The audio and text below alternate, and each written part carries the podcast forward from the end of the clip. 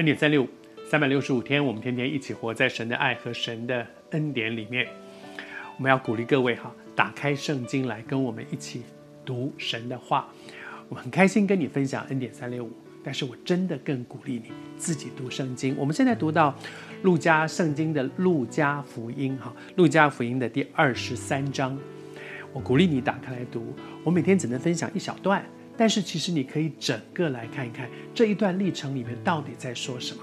我真的相信，当你自己读圣经的时候，你一定会有更多、更宝贵的一些领受。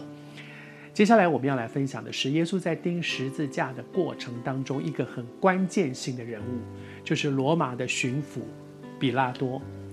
比拉多这个人在。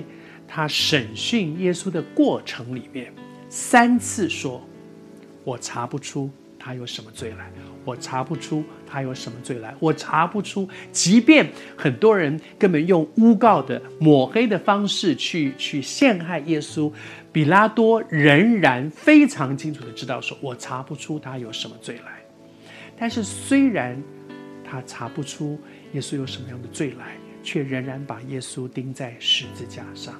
这是多么不公义的一个审讯啊！我查不出他有什么罪来。你知道他说三次，这是一个很有意思的事情。三次啊，其实不只是当时，今天也是一样。很多的时候三审定验，你你审判不行，高法院、最高法院三审定验，三审三次都是这样的决议，这就是拍板定案了，就是这样了。比拉多三次说没有罪。没有罪，没有罪，我查不出来有什么罪，我查不出来有什么罪，我查不出来有什么罪。耶稣受到这样的一个冤屈，明明审判他的这一位这一位官长说：“我查不出来。”可是他却仍然被钉在十字架上。我仍然说，嗯，在我预备这短短的三分钟的分享里面的时候，我感觉我们中间有一些人。你也正在这样的光景当中，有一些事情让你非常委屈，明明就不是这样，为什么我要承担这样的结果？为什么他们要这样说我？为什么？我也是这样的个性，我其实非常害怕被误会或者是被冤枉。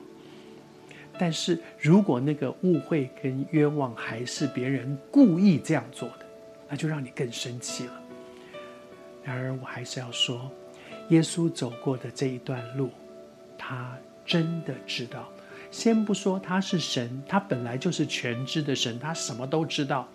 就算他在地上这三十三年半的时间，他走过的路，也能够体会一个人面对这样的事的时候，人的感觉是什么。主知道你正在面对些什么，来到他的施恩宝座前，他知道他能够体恤你的软弱。来到他的施恩宝座前，蒙恩惠得连续，他要成为你此刻的帮助。